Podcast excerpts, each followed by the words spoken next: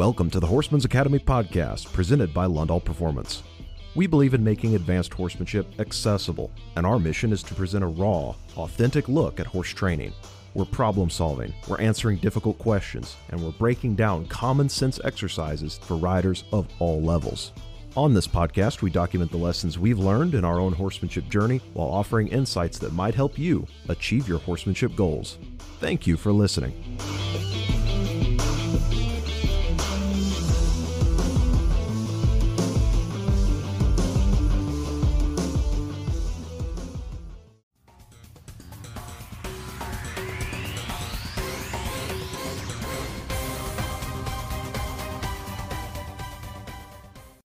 Season 2, Episode 2 of the Horseman's Academy podcast.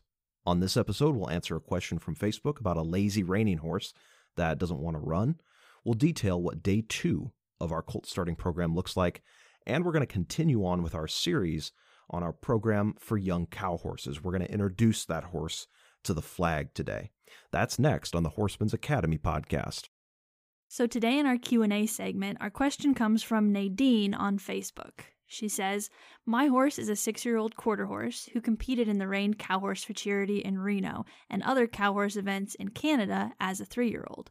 He didn't continue to compete because he didn't quite have enough drive going down the fence. I swore his lack of ambition to run wouldn't be an issue since I was just starting in Green Reiner classes.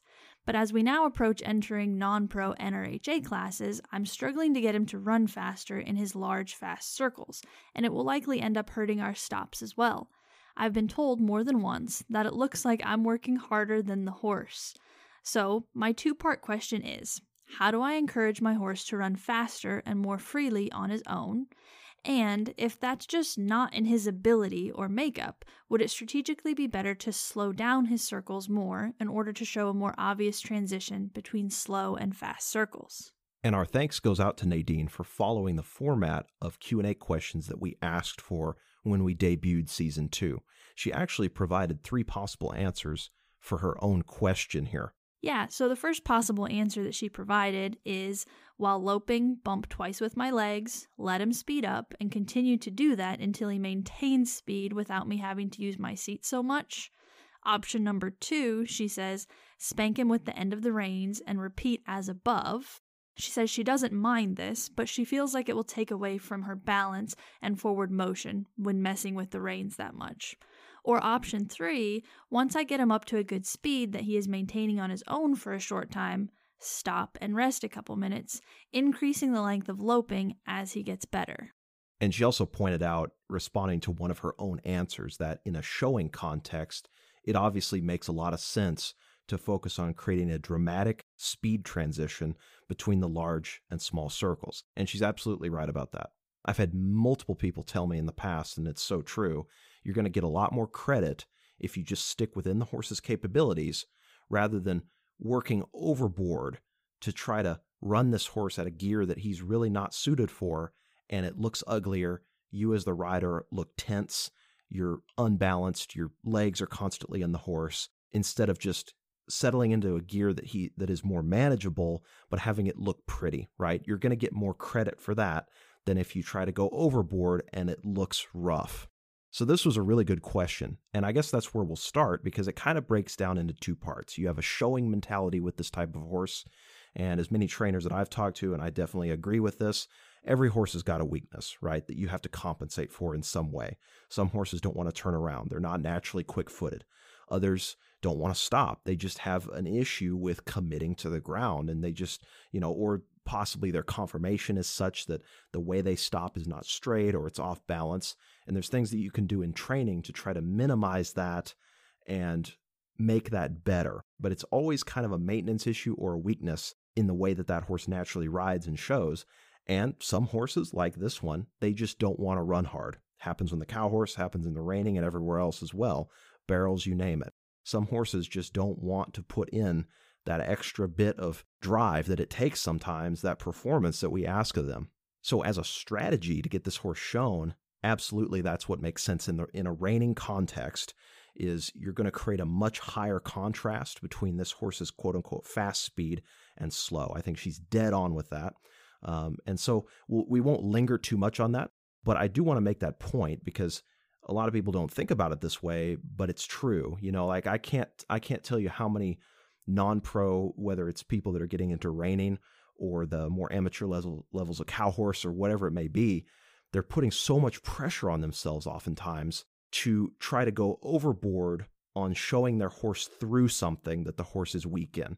When really what their focus needs to be on is how can I play within the parameters that this horse is capable of, but still show them to the best of his ability, right? It's kind of like having a kid that isn't super talented with NFL level talent as a wide receiver, but how can we make his skills better at football to such a degree that when he's playing in elementary or middle or high school, he's capable of playing the game? Might not be a superstar, might, might, might not be the school's best athlete, but he's able to perform at a basic level and he knows what's going on and he's confident about that. That's kind of the mentality that we have to have. That's it should be common sense, but you'd be amazed at how many people I see they really beat themselves and their horses up over these weaknesses that are inherent in every horse. Every horse, you're going to have to compensate for something. And so it's just how to approach that and get the horse shown to the best of their ability. But moving on to a training scenario, there's definitely things that we can do behind the scenes to try to lengthen this horse out mentally. And what Nadine said about this affecting her stops is dead on as well you know, if you got a horse that's shortening up on you, setting up on you, and not running down with a lot of confidence and maintain, you know, continuing to run uphill and maintain impulsion, it creates all sorts of problems, and not just in the rundown as well. So we need to find ways to lengthen this horse mentally. We also need to find ways to get this horse to respect leg pressure more because she touched on something in her question that has been an issue for me personally in the past, which is you've got horses, especially lazy, dull ones, that as a rider, you're continuing to just bury your legs in this thing, literally carrying the horse's lunch for them and doing everything, manufacturing everything with your legs as you're riding this horse around. And as a rider, you end up working a lot harder than you should be. But in maneuvers like rundowns, where your balance and timing as a rider is super important to hit that stop correctly, if you're in that horse aggressively with your legs and just kicking, kicking, kicking, and doing all these other things, you run the risk of throw of actually throwing yourself out of balance and being in a bad position to where your own lack of balance really in the saddle is actually inhibiting the horse's performance. So it's these problems that build off of each other. And that's why I'm very passionate in my program about getting horses, especially lazy horses, to lengthen mentally and be more sensitive to leg pressure. We talked about this before with lower level, fundamental level horses but it, it applies just the same to the more seasoned ones.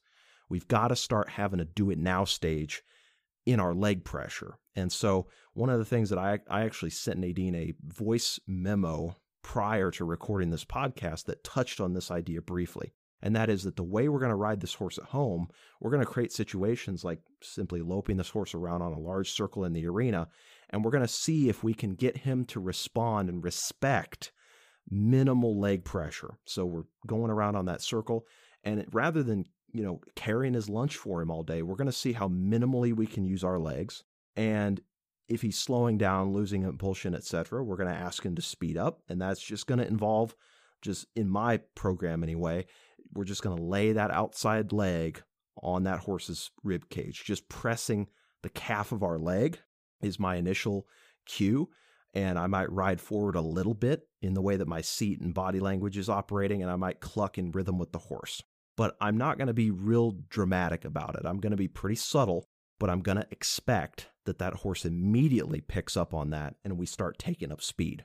And if I apply that cue and that horse is not coming with me and his brain is not turned on and his feet are not activating, I'm going to go from a very gentle, subtle, nice ask that I just described and just putting on that little bit of leg pressure, riding a little bit more forward, to now a very aggressive, over dramatic tell. I'm going to over and under this horse with either the end of the split rein. If I'm riding with romal reins, I'll use that. I know a lot of guys that use some kind of a spanker or a leather quirt or something like that to over and under and spank on that horse either way, you've got to find something, some way that you can really put effective pressure on that horse in that moment and get them to take that leg pressure seriously. Why do we spank, though, as opposed to kicking? Well, it just goes back to that old truism that the more you kick and jab and bury your legs on a horse, it actually shortens their stride. It, it has that tendency, right? Well, we're trying to get this horse to lengthen their stride and lengthen out mentally. That's why we're going to effectively spank on them almost like a racehorse. That's why racehorse trainers and jockeys will spank on a horse is for that exact reason. It lengthens the horse's stride.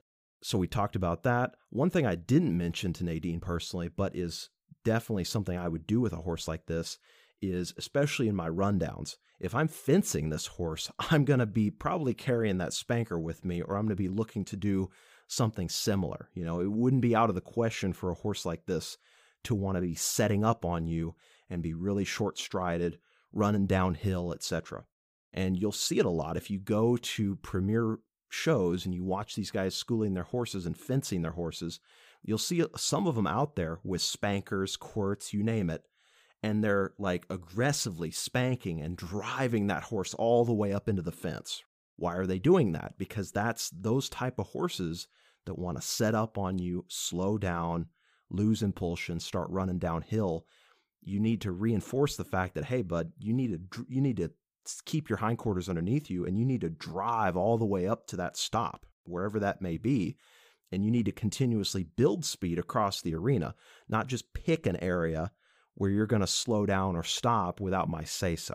And a horse like this, we often talk about, even at the lower levels. You know, I tell people that struggle with constantly nagging their horses, constantly overusing leg pressure, but never really being effective about it, right? And their horse just gets duller and lazier over time horses like this have a broken gas pedal and we need to we need to kind of in our correction here or just to light a fire under this horse's tail we kind of need to make an overcorrection. We need to get this horse to go from ignoring leg pressure and being just kind of like yeah whatever. Try to make me run harder right? Try to kick on me. See what happens. Kind of go from that to being a little bit on the side of fractious. But i want to be very careful here because in a lot of cases, what makes a good reining horse is the fact that you do have to push them around to a degree. The horse is never mentally ahead of you to such a degree that they're effectively running off or making decisions, you know, 10, 20, 30 feet ahead of you. They're thinking back about two feet, right where you're sitting. And you, as the rider, you've got to be active and you've got to be actively pushing that horse around the ideal reining horse is a perfect mix of hot and cold. It's a lukewarm horse that has that impulsion and drive when you ask, but otherwise they kind of settle into a mode of letting you push them around until you shut off your feet, relax, and allow them to stop. But that's not often what people are dealing with. They're dealing with horses that are either too long mentally and too forward, or they're dealing with ones that are too short mentally and they're too cold blooded and lazy. And in this horse's case, and this is what the nice thing is about having a lazy horse. By doing those loping exercises where you're being very picky about how responsive they are and sensitive they are as uh, to leg pressure, you know, and I would repeat that. I would make that a loping session every day for like 2 weeks. You'll find that that horse is going to get more sensitive, but with a lazy horse like this, you don't really have the risk of making them hot and nervous. There are some horses that are naturally lukewarm and if you do this to them, you will make them worried. So I want to reinforce that fact that for those horses, this is usually not an appropriate solution. But for an extremely lazy horse, we need to really light a fire under their tail and just get them up to lukewarm status. If your horse is lukewarm to begin with, this is probably not a good option. Another thing that I mentioned to Nadine in my voice memo was, you know, I might do loping exercises like this where I'm just allowing that horse, say, to travel on that circle I pick up, I ask for an increase in speed. That horse isn't coming with me. So I'll make an overcorrection. And usually that horse will kind of scamper forward a little bit and they they will go from being behind me mentally to way far ahead, right? They kind of get surprised, they scamper forward. Well, I'll just let the horse coast around that arena and kind of give them their face, keep them on the circle, obviously, but get my legs out of them and allow that horse to self propel and maintain that momentum. Now, a truly lazy horse is quickly going to slow back down, and we'll repeat that process again.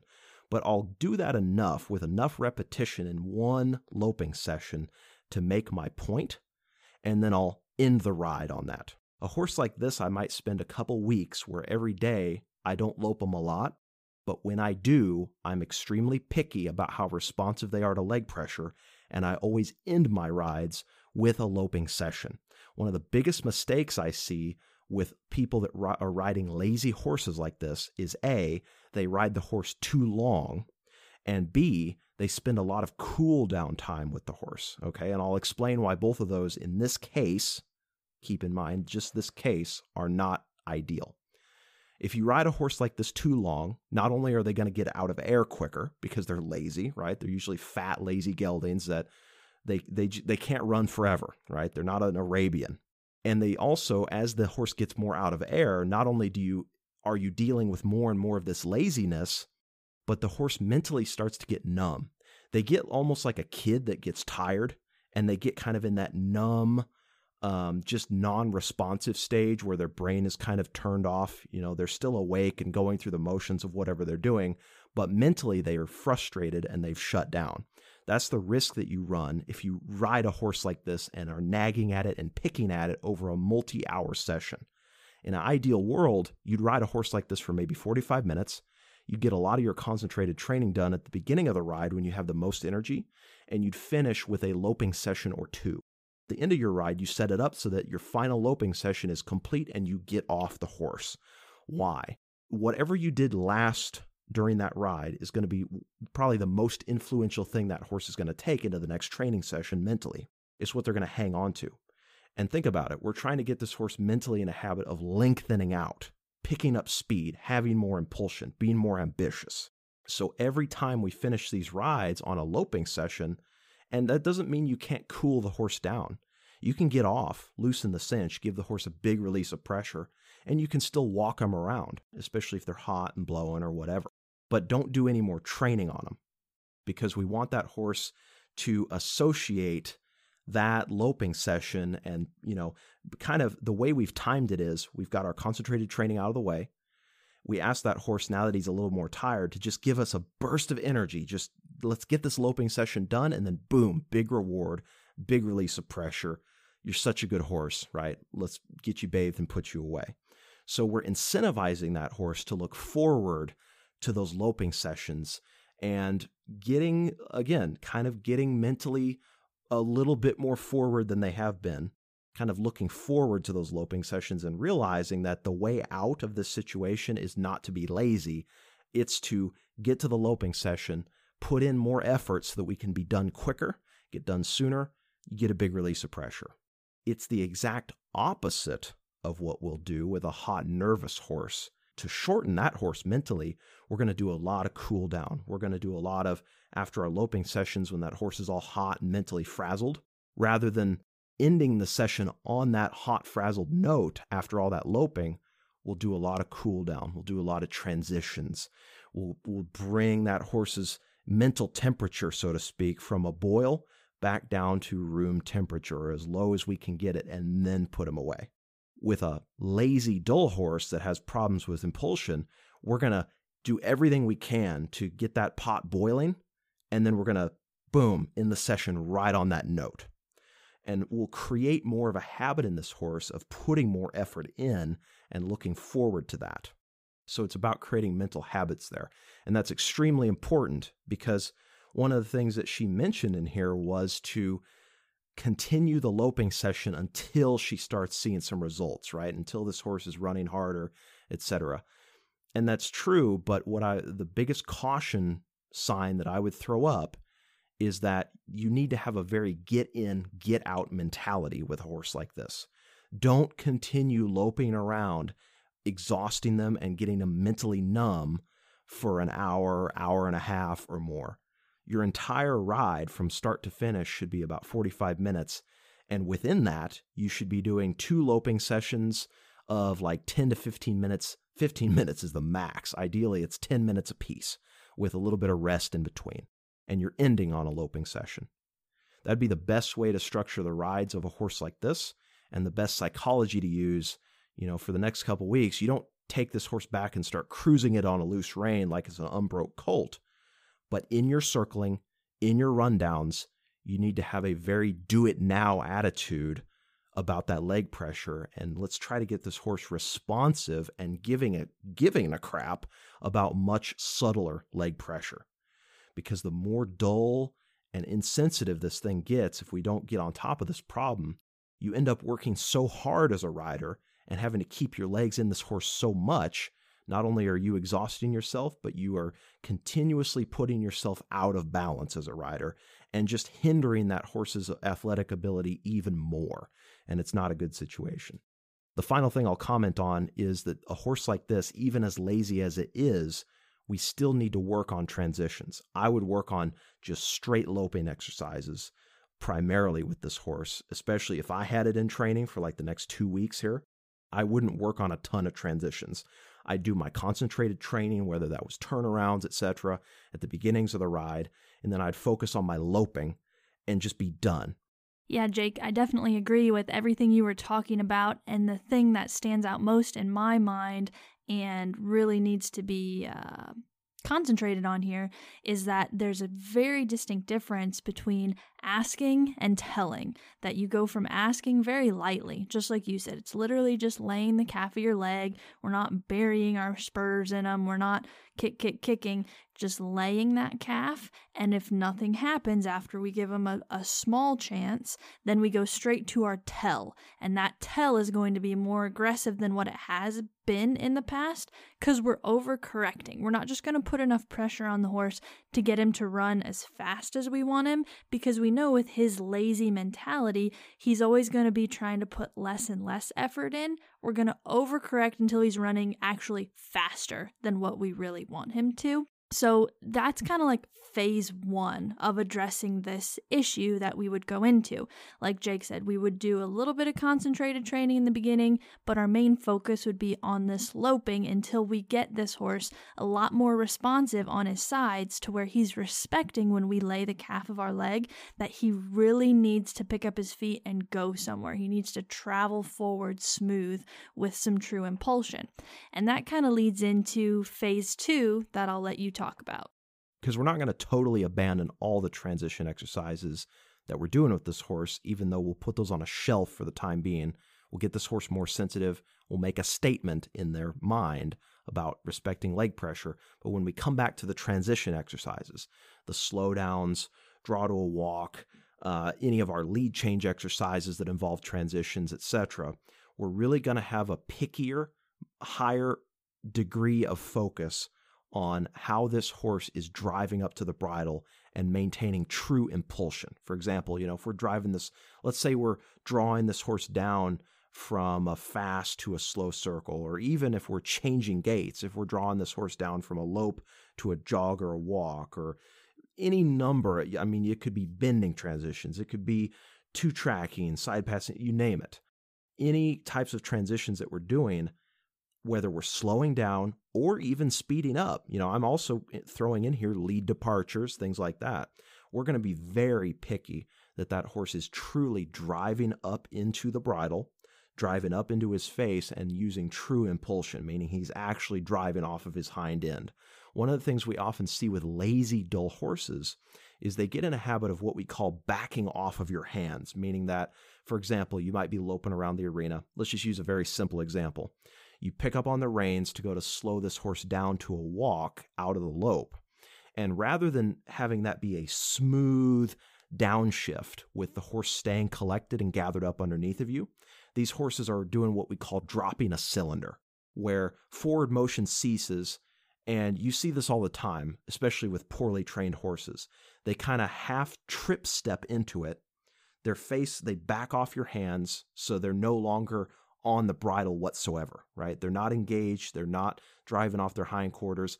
All their weight is on their front end, and they're sloppily worming and wiggling underneath of you, not staying gathered up and not staying together. They're just kind of it's it's like the difference between like a really talented athlete versus a kid that has zero athletic ability like myself.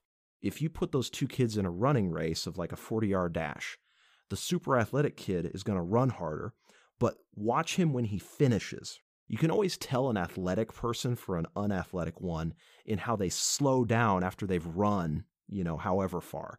Because an athletic person, the way that they have a controlled slowdown, they stay more or less in an athletic position, right? Whereas an unathletic person, the moment one atom of their body crosses the start finish line, they immediately like just everything falls apart. Their legs kind of flail around and they're just, ah, right? And their arms are flopping all over the place and they're just so glad to be done. And that's exactly what lazy, dull, often unathletic horses, although I'm I'm assuming that this horse is is athletic, he's just lazy. But even these horses have those same tendencies of sloppy, uncontrolled, body flailing all over the place, not staying collected transitions. That's especially slowdowns, but it even applies to things like lead departures, not gathering up properly, driving up into their face, and stepping into the lope with control and some civilization, as I say, but just kind of sloppily running forward into it.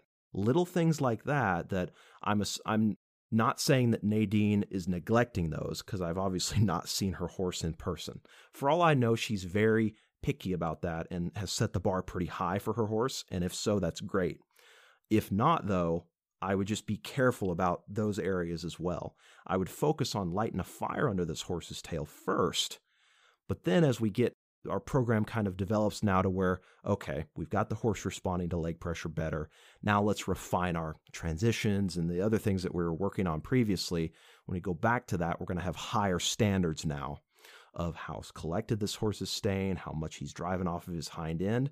All the same stuff applies because we see this constantly with lazy horses is that, okay, we got them running, but in any sort of transition, they're still not driving up to their face like they need to be and staying truly collected. So that's a big area as well um, that I didn't mention to Nadine when I sent her my answer privately. But I would, in the podcast today, I, I really want to draw attention to that fact because it's it's like a subcomponent in there. Because when I tell people stuff like this, and we've dealt with these problems before, but oftentimes people walk away with the wrong idea. They walk away with the idea that this is all just about increasing the horse's foot speed and just getting them to run faster. No, it's about increasing impulsion. And that doesn't necessarily mean foot speed in the same way that a car's or a, a pickup truck's torque doesn't necessarily mean how, you know, it doesn't necessarily translate to them going faster on the highway it's that same idea here. So what we're really talking about is impulsion and engaging those hindquarters, getting that horse to truly drive up there instead of just lazily kind of falling forward into things. So that would be my long-term focus. Short-term focus though, we've got to get this thing woke up and respecting leg pressure at a much higher level. But our thanks goes out to Nadine. Hopefully this was helpful in the way that we think about these types of problems really there's no set exercise, but you just create situations like loping a large circle or when you're fencing your horse or other exercises that are that are quote unquote loping exercises. This is what you'll do in them is you're going to be very subtle with your ask, but very over aggressive with your tell and make a statement in this horse's mind and really get something to happen. And then we'll refine it from there.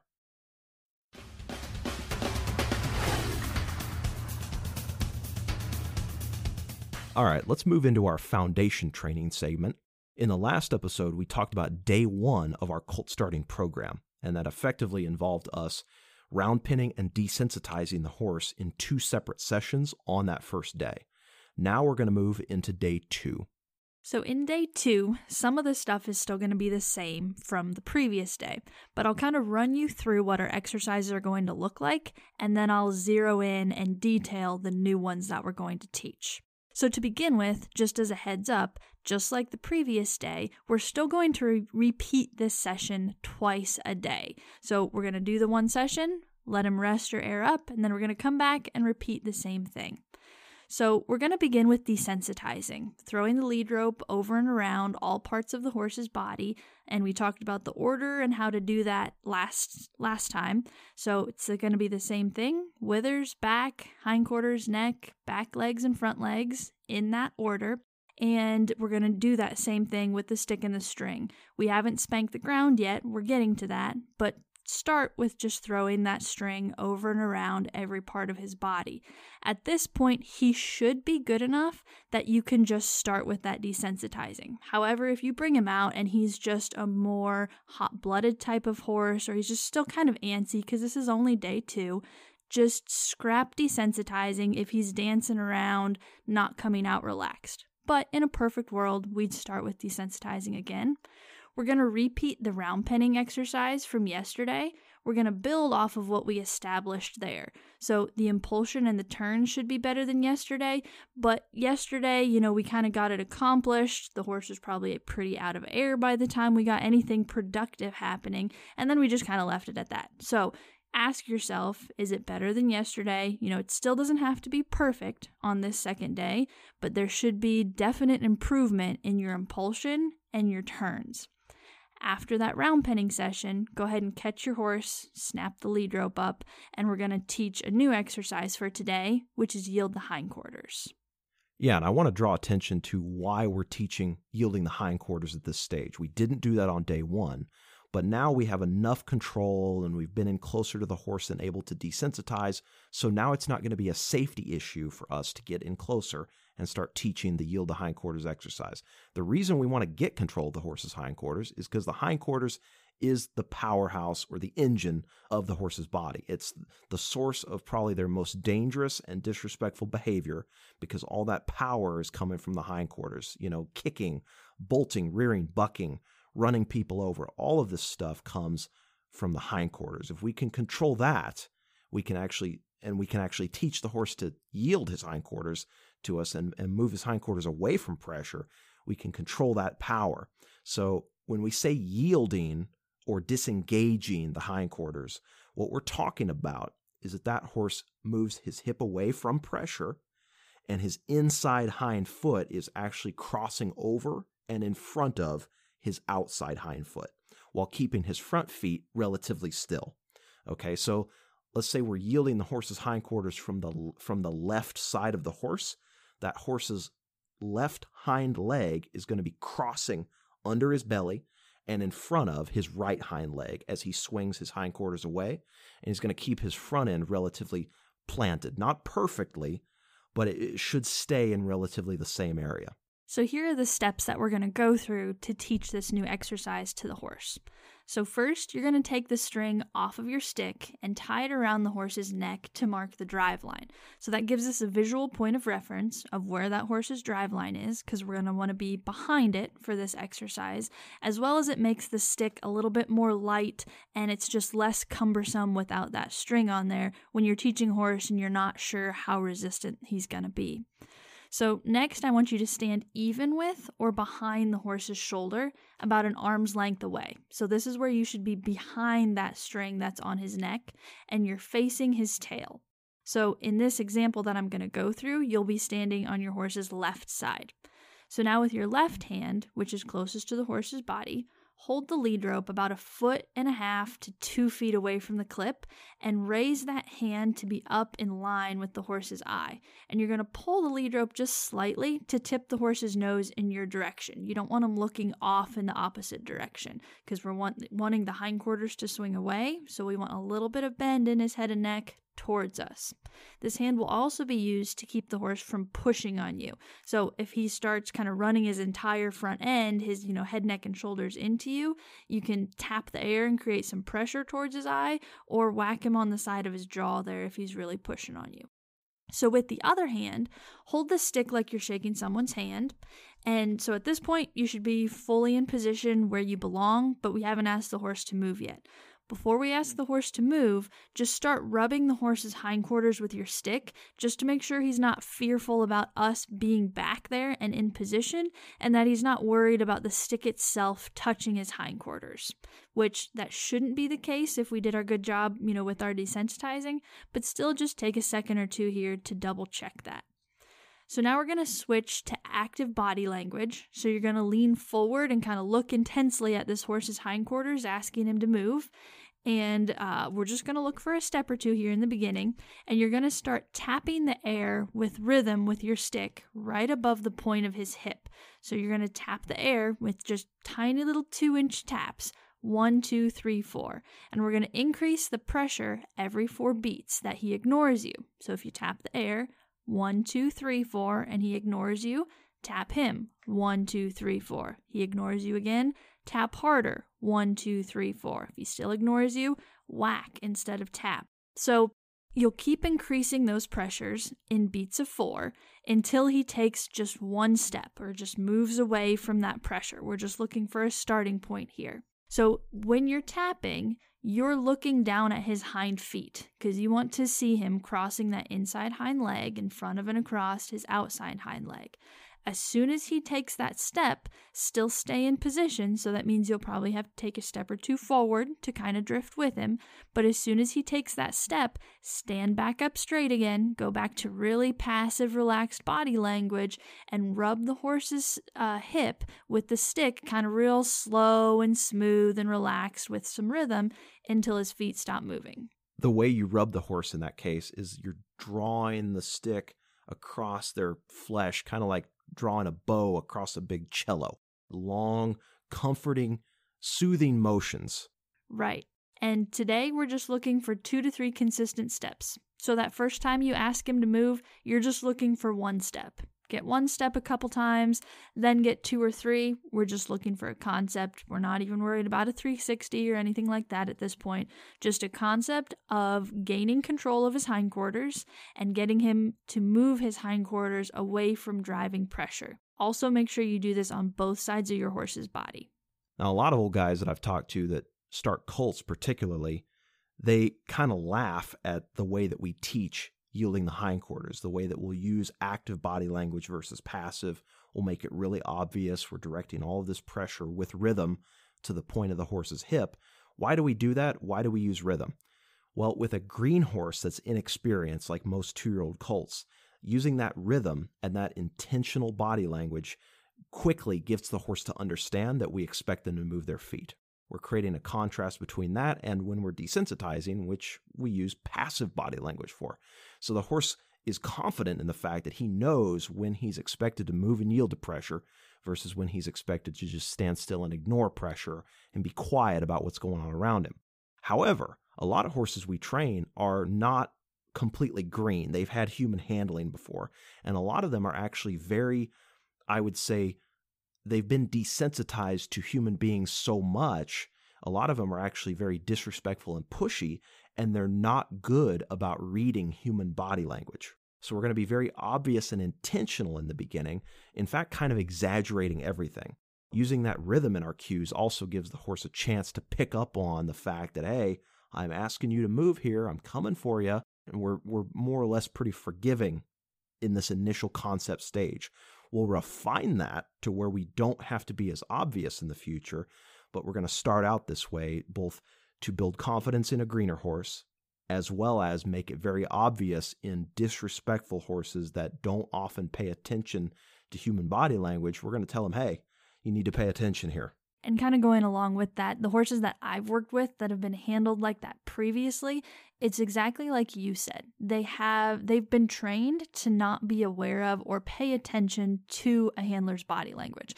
So the way that I've seen this play out is okay, they might yield their hindquarters when you just like sporadically fling the lead rope or twirl the lead rope at their hip, and they'll do it then, but you always kind of have to use that level of pressure. Like it never gets to a level of refinement or where you can build off of it or do anything cool. So we're putting the time in to do it. So, in my way of thinking, let's put the time in to do it that can actually be built into something that can be kind of cool in the future. This is going to help us when we go to our lunging stage one, where we're lunging them around in a circle and we're yielding their hindquarters. Um, whereas if you're always reliant on, you know, just flinging your lead rope around or twirling your lead rope or something a lot more obvious, your horse is never going to become aware of your body language because we're not teaching him to be aware of it. Exactly. The the idea isn't simply about, well, why would why would you teach him to yield his hindquarters that way? Just whack his ass over there. Right? The idea is we don't have to whack his ass over there in the future. We can just look at it, maybe apply a little bit of subtle pressure, and the horse reads that instead of just basically sitting there with imaginary blinders on, not paying attention to us. And only when we make him feel super uncomfortable does he now feel obligated to actually move. That's not the kind of relationship we want with these horses. We want them to be reading our body language actively and paying attention. That's that's the whole idea of getting their horses attention and respect. That's what we're big on here. One more note before we move on. I've seen other guys that they'll almost sporadically scare their horse's hips over and they'll just like scare it and then look, it disengaged its hindquarters. Okay, yeah, it did, but it wasn't relaxed, it wasn't controlled, and he doesn't know what he's doing. So, we're looking for something more consistent that's a building block that we're gonna build and do cool stuff with. So after you yield the horse's hindquarters, and we get that taught on both ends, on both sides, it's just a concept lesson, then we're going to go ahead and desensitize him, and then we're going to start rubbing down the horse's legs or desensitizing his legs, whatever you want to call it. But our main motivation behind doing this is we're going to start preparing the horse for the farrier now. A lot of horses that we get in, they have either had poor or minimal or sometimes no farrier care, and this horse is going to be getting worked very consistently from here on out. We need to get those horses' feet taken care of so that they have the best chances of staying sound and healthy through the training process. Yeah, exactly. I mean, in an ideal world, we often ask people that send horses to us to have their horses' feet done before they show up because obviously the round penning exercise is very intensive. If the horse's feet are in good shape or he has shoes on or whatever, it's ob- it obviously makes our job a lot easier.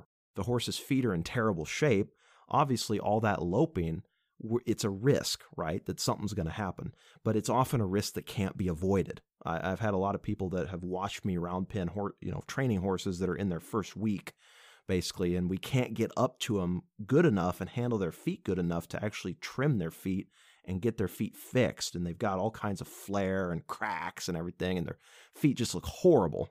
And these people look at these horses like, oh my, oh my God, oh, how could how how dare you run this horse so much without having its feet done? But the reality is, it's not the magazines. It's not magazine world. We have to, in some cases, of horses that would kick my head in like a rotten cantaloupe if I tried to touch its feet on day one. We got to work our way up there. We got to start and just find a starting point of being able to touch this thing, handle its feet, and then we can work on getting it to stand for the farrier and then trim its feet properly. Yeah, it's not like that uh, TV series Yellowstone where they take that, uh, what is it, a stallion? I don't know, some sort of unbroke horse off the range there, and it comes in with like perfectly manicured, rounded, pretty as a picture feet.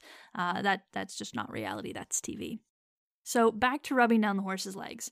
So our goal at this point, we're not picking him up, we're not teaching him a cue to pick up. We just need to be able to desensitize the horse to us touching their legs. So we want to be able to rub all the way up and all the way down all four legs while the horse stands completely still and relaxed. No twitches, no gimmicks, no anything weird. Just stand there relaxed and let us rub your legs. So, if you're at all worried about the hor- how the horse is going to react to you touching his legs, or maybe he was kind of bad with the desensitizing around his legs with the lead rope and the stick and string, which is why we did those to kind of feel out how how this is going to go. So, if he's extra defensive or reactive, I want you to start rubbing his legs with the stick rather than getting down there with your hands where your head is going to be in a lot more dangerous position. Just extend your arm and use the stick. So start by just rubbing up and down his legs with the stick using approach and retreat. So be smart about it and rub his legs with rhythm. If you find a spot that he doesn't like, say, you know, on his back legs, he doesn't like you going up towards his hocks or whatever, you know, stay there, use approach and retreat and work on that. So if if you can go straight to your hands, that's fine. If not, it's okay to spend a day just working with the stick, rubbing his legs. It's also good to note that these exercises for the day, you know, we're laying them out in the order that we would do them. And the order that they're in, it's not just roll the die and what comes next comes next. This is intentionally at the end of the training session. When the horse is tired, he should be sweaty, he should be using the thinking side of his brain, and he should be at his most relaxed point in his training session. So, perfect time to do this here. And we'll talk about this as well when we go to saddle these horses. But if you do your job right and you're intentional about this training, you've worked the horse hard enough, got him sweaty, got him thinking, got him listening, you haven't just been dinking around, you get to a point towards the end of the training session where the horse mentally is in what we call the green zone. You get them to where they're almost in this relaxed, submissive state where you've worked them hard enough now, they have an incentive to want to stand still. You're desensitizing them, you know, in this case, rubbing down their legs or just desensitizing with your training tools, and the horse is mentally relaxed. You've done this now enough. You've repeated this enough to where they're starting to pick up on, oh, I get it. I work, work, work, move my feet. He controls what I'm doing, and then I get to rest. And he desensitizes. I see how this game is played. So the horses start picking up on that and they get to a point where, for a while, for maybe five to 10 minutes, they're in that green zone where they're very submissive and they're just kind of like an open book to whatever you want to do. That's if you've done your job right and you put enough pressure on them at the beginning of the training session. Now, you can blow that opportunity by dinking around too long, you know, desensitizing for 15, 20 minutes, letting that horse fully air back up and become really mentally aware again and basically get fresh again on you. And now you've wasted the opportunity to do that desensitizing in close to the horse. It's extremely important that you make use of that time when you're in close, like rubbing down their legs, as in this case, or later when we go to saddle. There's a certain amount of feel and timing in knowing when the horse is mentally ready, getting in there getting the job done and then getting out within that time span and not overstaying your welcome. But we were smart about how we got him in the green zone. Some people, they'll get a horse hot and tired and sweaty, and then they kind of recognize a green zone ish that then they'll do this stuff in. But how you get to the green zone matters. The way that we're getting to the green zone is by gaining control of his feet is by gaining more respect in this horse. We're doing smart, methodical exercises. We're not just loping him 20 minutes to the right and 20 minutes to the left. We're teaching round penning. We're teaching hindquarter control. This is going to produce a product in the end where you can just pull him out of his run or his stall or whatever and pick up his feet because he knows that's going to be a great part of his day. However, if you do the other, where you just mindlessly run him around, you're not teaching him to think, you're not teaching him body control or how to be respectful and relaxed, that's going to have to be something that happens every single time. After that, you can let your horse uh, just leave him in the round pen for about 30 minutes or go do some barn chores, however long that takes, can be an hour or two, doesn't really matter. Leave him in there till he's aired up, come back, and repeat the entire session again. Yep, and that finishes off day two of our colt starting program.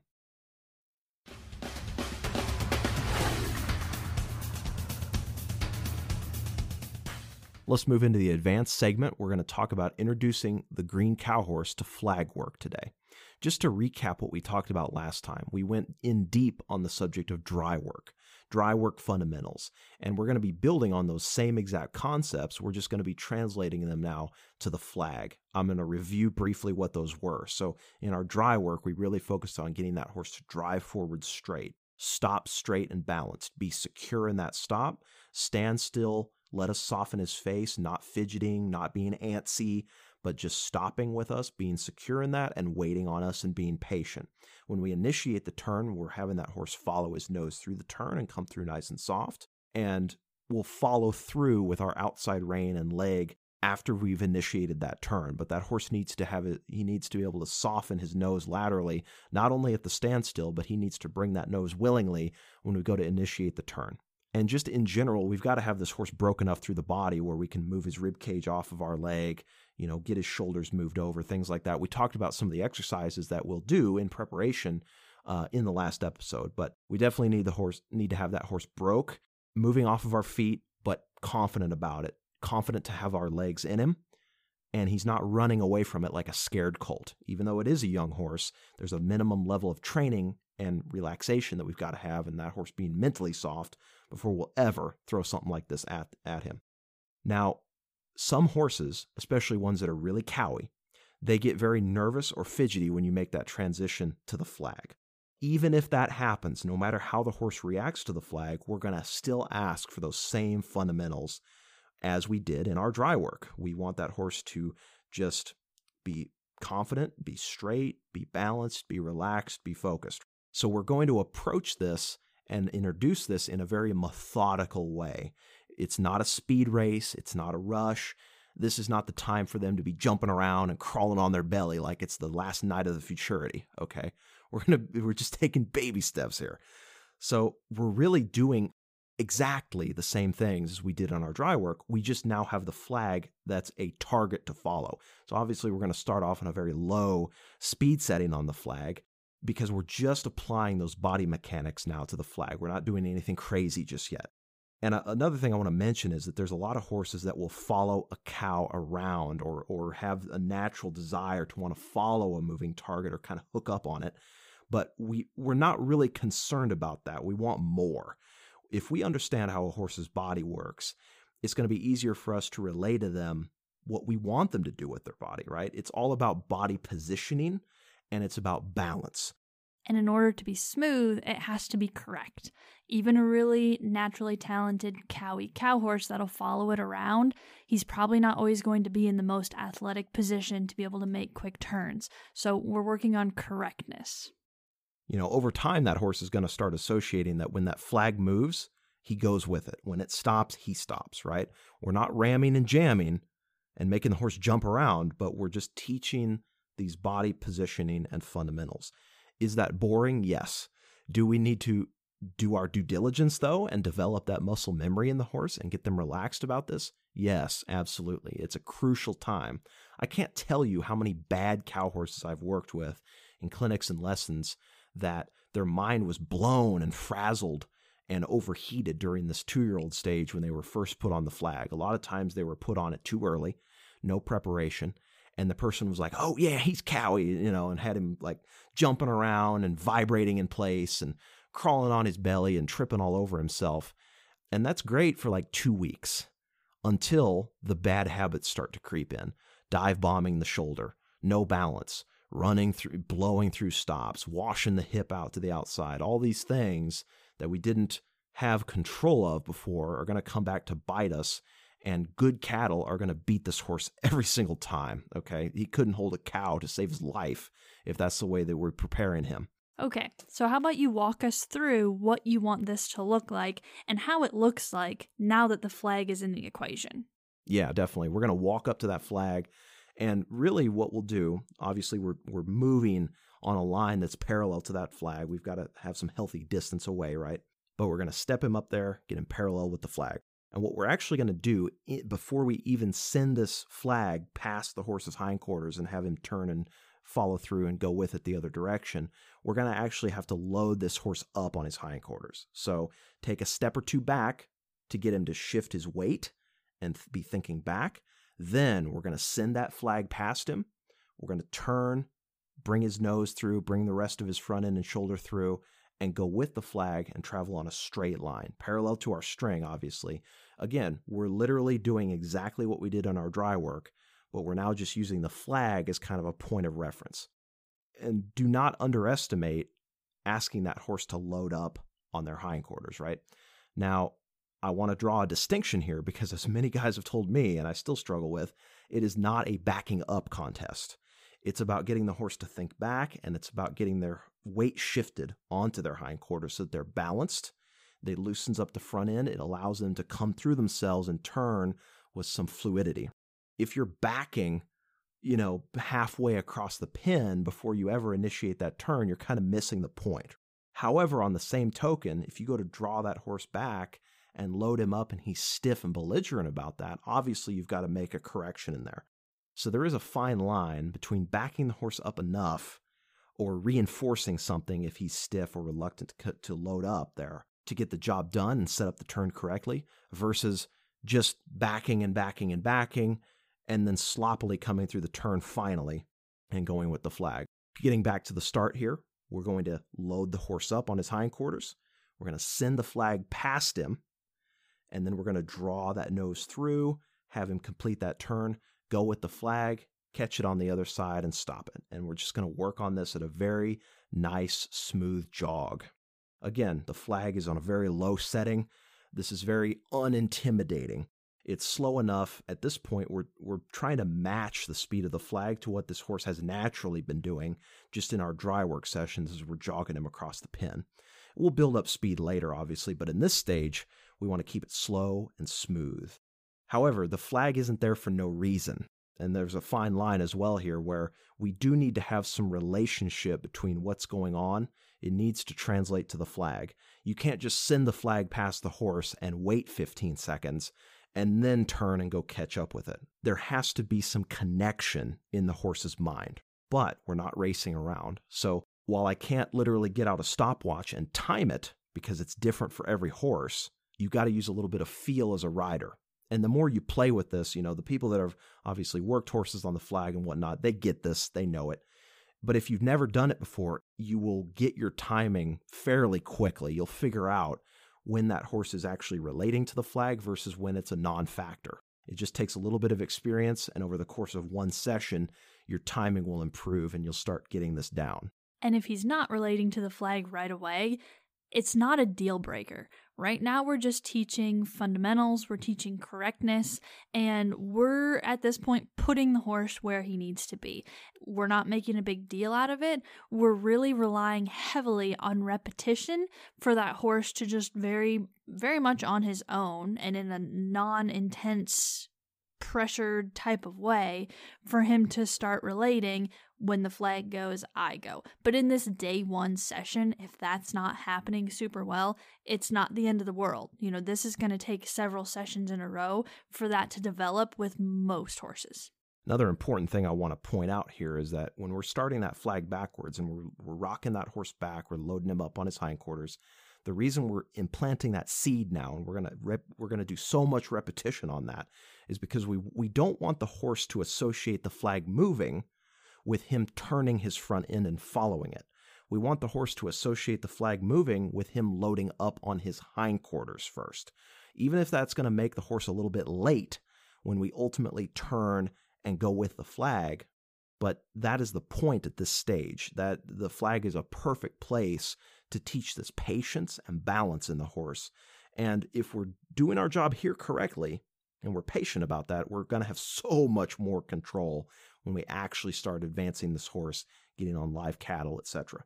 Again, going back to what we said in the first episode about staying in an athletic position, you know, I used a lot of football metaphors in that case, and it's exactly true here. We want to we want the horse to load up, and as some trainers have related it to me, read the play and be able to make a balanced move instead of just automatically racing through the turn the moment the cow twitches an ear. So, kind of the way that it helps some people to think about it, this is dry work with a target. You know, they kind of like to overcomplicate or freak themselves out about using the flag. Dry work with the target, keep it simple, you'll be good. The most successful guys I've seen are able to simplify this, slow things down in the beginning, and they just keep things really simple and teach good fundamentals. And it pays off dividends because they're not trying to manufacture everything. They keep things simple in the beginning and they let the natural talent of the horse come out later. But now we're just planting and watering seeds. It'll flower and bloom later if the, if your horse has any talent whatsoever, okay? But now is not the time to be thinking in a show mode. So the biggest things to watch out for are exactly the same as we worked on in our dry work, where whether the horse is over rotating the turn, he's unbalanced, his rib cage is crooked, he's not driving up into his face correctly, he's not initiating the turn with his nose and following his nose. You know, he's kind of dropping that shoulder and kind of lazily ducking through it. Um, he's rushing, not loading up on his hindquarters and being patient. In athletics, there's this idea of wasted steps or wasted motion. And it's exactly that same thing here. We don't want any wasted motion, but on the same token, we got to keep in mind that these horses are green. So if he comes out of a turn crooked and kind of fading off the flag and his rib cage is bent around and and he you know he's out of position we're not going to wail on this horse. We we don't want to make an overly aggressive correction. We're just going to keep our legs in him do what we need to do with either our hands or our legs or spurs to just get him put back in position and show him where he needs to be and try to have that be as smooth as possible. It doesn't mean you can't correct on a horse in this situation right? But a lot of times what i see people doing is they haven't done enough preparation to really get the horse comfortable with being trained on. And then the first several sessions, when they go into the flag work, it turns into a fight because they're now seeing how out of whack the horse's body really is. They've got their legs in him. They're trying to put him on that straight line where he needs to be or trying to get him to stop or whatever. The horse is not listening. he's getting offended now about being trained on, and he's like the flag and paying attention to it is the last thing on his mind. If this is turning into a fight and a struggle, it's a great sign that your dry work and just your overall body control is not where it needs to be. So we're going to obviously be sending that flag back and forth. We're working on good fundamentals each on each end, each stop. And typically what I like to do, it depends a little bit on the horse, but in general, the more you can lengthen them out at this stage, the better. You know, send that flag all the way across to one end and then all the way across to the other and get them jogging out a little bit in between. But the more hooked up they get to it and the more they start to figure this game out, and it also sometimes comes down to just the talent of the horse, right? If they feel ready for it, you can push the envelope on mixing it up a little bit distance wise. You know, shorten the flag up, maybe catch the horse halfway, just to just to check if he's watching it, right? And then send it on a little bit further, come back, do a quarter or three quarters, whatever. So you start again, it's not high action, high intensity, but you just start mixing the flag up a little bit to keep him honest once you start to feel that he's hooked to it and watching it. And again, throughout this entire process, we're going to be particular about where his positioning is, make sure he's staying soft, etc., but not nitpicky. So we're not going to be machine gunning in his face and, you know, jerking him around and bump, bump, bump, bump, bump, and trying to set him up perfectly to where every hair on his body is in the perfect position every time. Again, we're just going to keep it methodical, keep it simple, keep it smooth, and we'll just let time and consistency and repetition, as well as the horse's innate talent, do the job for us. Now, one thing I do want to point out, because I've worked with a lot of people, that they don't really use their legs actively in situations like this. They can feel that the horse is leaning. They feel that the horse is drifting off of the straight line, imaginary line that they want to be on. Uh, they can feel that that horse is bowed out or washing the hindquarters out to some degree, but they feel it, they acknowledge it, but they're just not doing anything about it, right? And so I'll just remind everybody that your legs don't just flop and hang there like Raggedy Ann. You've got to keep your legs in the horse to a degree, keep them close on that horse's side, not buried the whole time, but just there so that you're ready to catch them because they're going to be drifting, they're going to be leaning, etc. And you need to show this young horse with confidence where he needs to be at. So you got to be a more active rider. And I see a lot of people that just like their legs are splayed off to the side. They look like they're riding a mule or a gaited horse, you know, like those people with super long stirrups and their legs are like splayed wide open. They look like they're flopped into a recliner. That's not the kind of riding posture you want to have here. You want to keep your legs wrapped around the horse to a degree, not buried, but there and active and working. And it's all about muscle memory. Like in the beginning, even even really well-bred cowie horses sometimes don't naturally follow the flag the first few repetitions or even the first few sessions. So in that case, your legs are there. You're just going to actively drive him up there and put him where he needs to be and just let repetition take over. And like I said before, you know, if that horse is getting offended about your legs, getting resistant, stiff, you know, if you go to make a correction, like if that horse is not loading up on his hindquarters and you get in his face a little bit and he rears up or does something, you know, like grabs the bit or something like that, clearly he's way too resistant for this. So you need to abandon the flag and go back and fix it. Another thing that really helped me when I was learning this is I had somebody tell me, do not try to make the horse faster through the turn. Okay. Some horses are naturally quick footed and they're just what I call free, meaning that as you pick up, you tip their nose to the inside, you go to initiate that turn. They're very loose and fluid in the way that they move. Other horses, not so much. And there's a temptation there as a rider to really kick on them and speed them up in this beginning stage. But what that will do, unfortunately, is it just creates anxiety and nervousness in the horse we need the horse to think about the turn through repetition and consistency and get him to focus on the flag, but we don't necessarily want him to be thinking that he's got to rush through it. So, my advice is you complete the turn nice and balanced and soft, and then if you need to get in, get in him with your legs and hustle down the line to that flag after the turn and show him that that's where he's actually supposed to get to, that is appropriate. You're not going to catch up and make up that ground in the turn itself.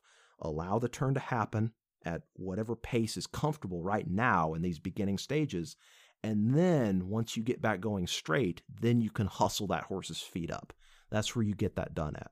But do not kick on them and race through the turn in this teaching stage. It's just going to create a lot of anxiety and it creates so many bad habits. Because the temptation for a lot of people that I've worked with is that if their horse is not coming through the turn like really crisp, that they feel like the horse isn't watching the flag or isn't getting it. And so their answer is to kick the horse through the turn faster. In reality, though, they just shoot themselves in the foot long term because they create other bad habits that are even harder to fix. So, again, let our consistency and repetition with the flag do its job. You know, the horse is not going to be a superstar in one session. And going along with that, you know, people being too overly aggressive about the speed of the turn is people that will just sit there and drill on this and get the horse mentally numb and exhausted and get them to where they actually resent the flag rather than watching it or being curious about it or you know just aware of what the flag is doing the horse actively starts to hate their job in here. So you want to expose the horse it's just like any other type of concentrated training that we work on want to expose the horse to it when you've got energy to work with you stay in there until the horses kind of get the hang of it they're getting more mentally relaxed. You have some good repetitions left and right. And you quit when the horse is still bright and accepting of what's going on and relatively quiet about it, right? There's going to be some days, especially the more we start raising the envelope on expectations, where we'll really have to get after this horse in certain areas. But we want to finish the session on a good note and not bore them to death here or exhaust them on the flag especially in these early stages, you can create so much resentment in a young horse if you do that.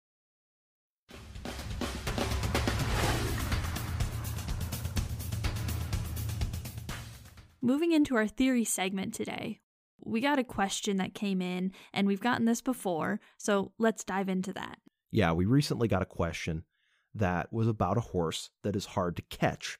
And when people come to us with catching problems, the first question I usually ask in return is going to be, well, where are you keeping the horse? Where is this horse turned out? Because so many times people come to us and they say, I can't catch my horse. And I say, well, where are you keeping him? In a million acre pasture with a round bale and other horses that always run away when I come out there. So he naturally wants to run away with them. Like, talk about setting yourself up to fail. Anyway, let's get back to this question. Her her explanation was that this horse is literally turned out in like a 40 acre pasture with a dozen other horses and a round bale feeder. She goes out to catch the horse, and the horse is weaving in and out of the other horses in the herd, like literally playing you can't catch me games with this lady.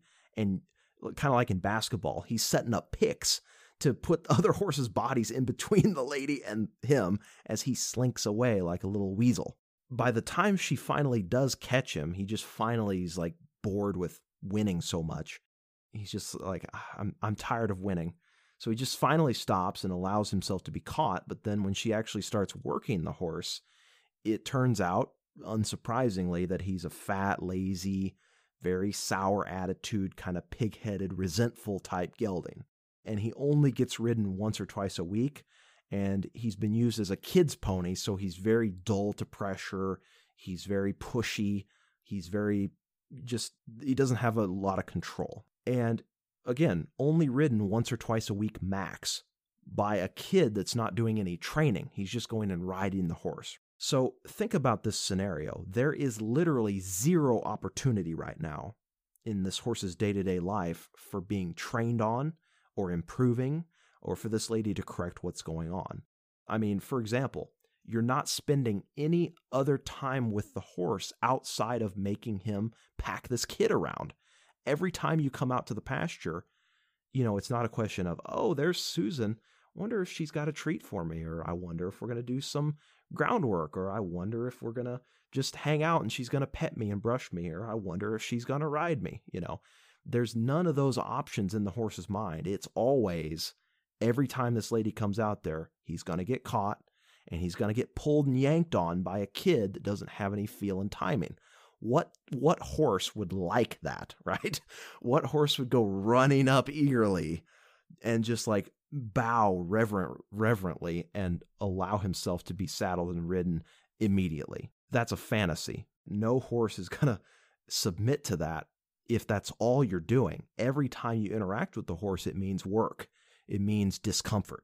He's just going to be like, nope, and just completely leave the area anytime he sees your mere presence. So, in the case of this, this lady, what would be some solutions that we could do for her to get this horse catching well?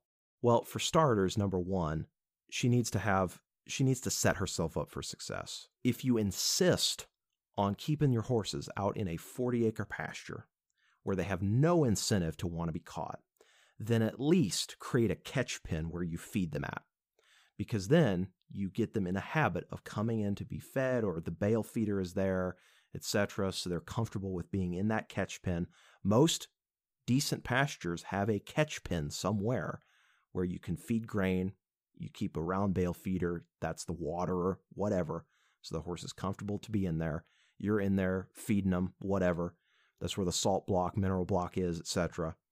And so you've got some hope, let's say, of when you come out to that pasture, a lot of times you can kind of use a little bit of horse psychology to your advantage. Like, you know, you're in a habit of going out there, checking waters, feeding, checking the hay, doing other things.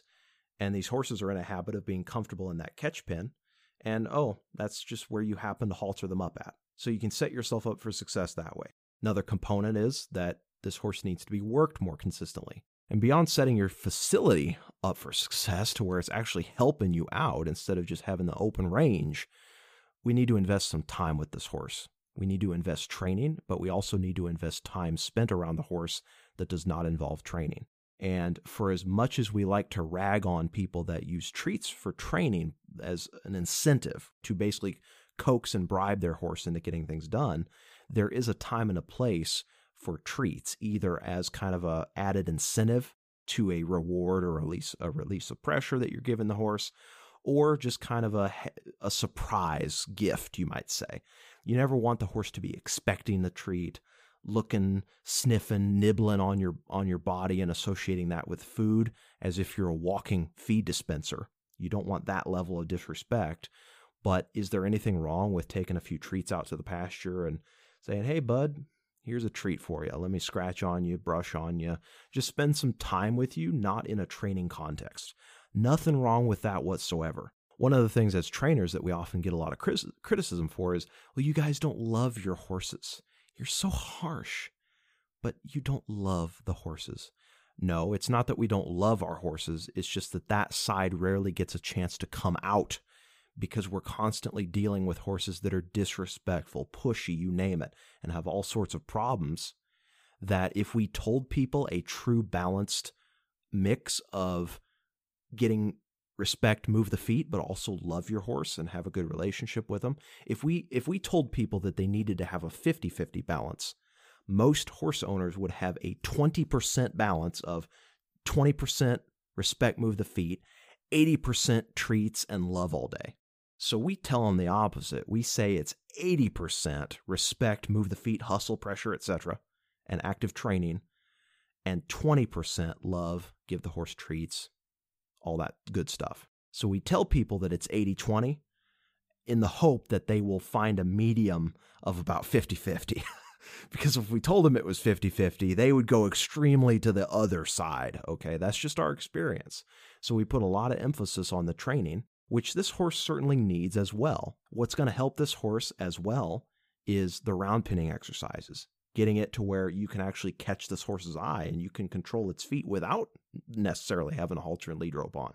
And just any amount of groundwork and getting control of this horse's feet that you can do is going to help you because you're getting inside that horse's mind, getting their respect, getting control of their feet, and you are building that relationship with the horse even through the training.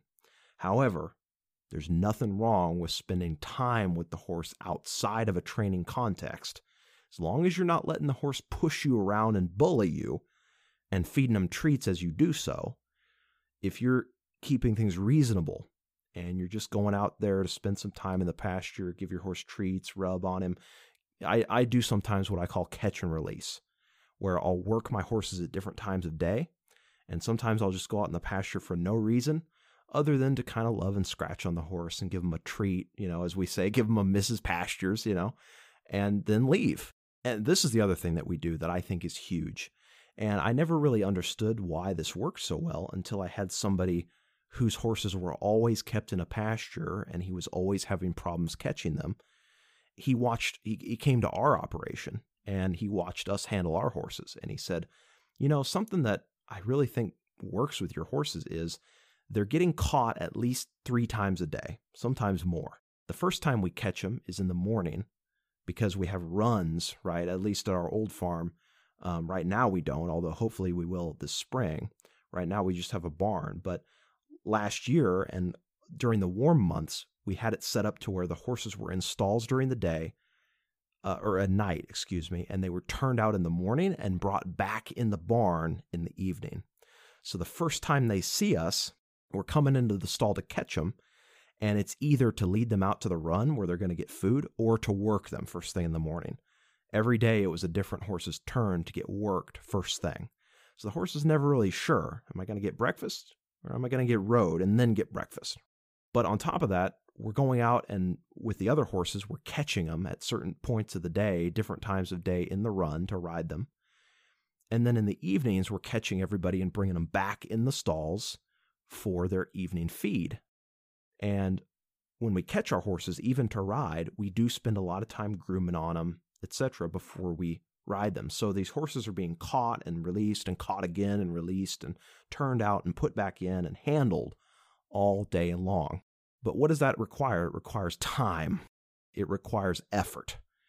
You can't just kick the horse out in the pasture with no maintenance whatsoever, forget about him for five or six days out of the week, and then that one day a week or a couple days a month that you need them for your grandkids, go out there and have that horse run up to you like the most respectful Liberty horse you ever saw. That's just not reality. You can follow that program and you can only use your horse for those, you know, one or two weekends, and that's fine if you can get it done but then your expectations need to be adjusted. If that works for you and your horse, so you take a bucket of grain out to help you catch it. You time it so that you put a fresh round bale out there and you close the catch pen gate and and that helps you, okay? But you need to have realistic expectations for the effort that you're putting in. If you're not putting in the effort, you're going to just have to make do and then you're just trying to not let bad habits start. Then you're just kind of like, uh, kind of at least trying to maintain and not let things get worse. So there's still some thought there, but you're not going to have that horse running up to you because you're not setting it up that way. And if that works for you, that's fine, but then don't complain that it's not running up to you.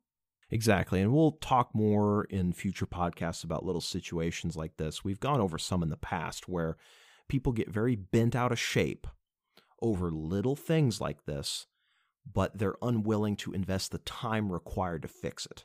And that's really what it comes down to. Are you going to be able to invest more time in creating a better partnership with this horse and not having these issues? Or if you're not able to do that, well, then you're going to have to pay the price of that horse being harder to catch. And you're going to have to do other things. You're going to, as Amy said, you're going to have to time it cleverly of when that horse is in the catch pen or when you go to feed them, boom, you slip the halter on, whatever. You're going to have to play those games. That will be your reality unless you're able to invest more time and effort in training that horse, but also spending more quality time with that horse and just having a better partnership overall. That's really what it comes down to. It's the same thing as spending time with your kids. Your relationship with your kids, good or bad, is often dependent on how much quality time you spend with them. You never spend a lot of time with them. You don't teach them anything. You don't take care of them. They're going to learn from other influences that are probably going to be bad. Everybody knows that. It's common sense, but that doesn't seem to translate oftentimes to horses. People think that with horses, you should just be able to turn them out in the pasture or put them in a shed and put a tarp on them like a dirt bike and then when you're ready to use them one day you just go get it out like a like a jet ski or a dirt bike or a boat or something. Horse is not like a jet ski. It's an active living breathing animal and as we say all the time they're maintenance with legs. If you're not investing in that relationship and that that level of respect and partnership with that horse you're losing that it's either actively regressing because you're neglecting it or it's actively getting better because you're investing in it, but it never will just stay static. I've only met probably one or two horses in my entire life that mentally were so good minded that they never regressed, despite barely getting worked. And when they were getting worked, it was inconsistent. Those horses never lost respect for the human beings, etc. Two horses out of probably thousands that I've interacted with over the past decade. And so that should tell you something because unless you win the genetic lottery of this amazing minded horse that you never have to do maintenance with, you're probably like most of the rest of us. You have to do some maintenance. You have to invest in this relationship with your horse. It's just that simple.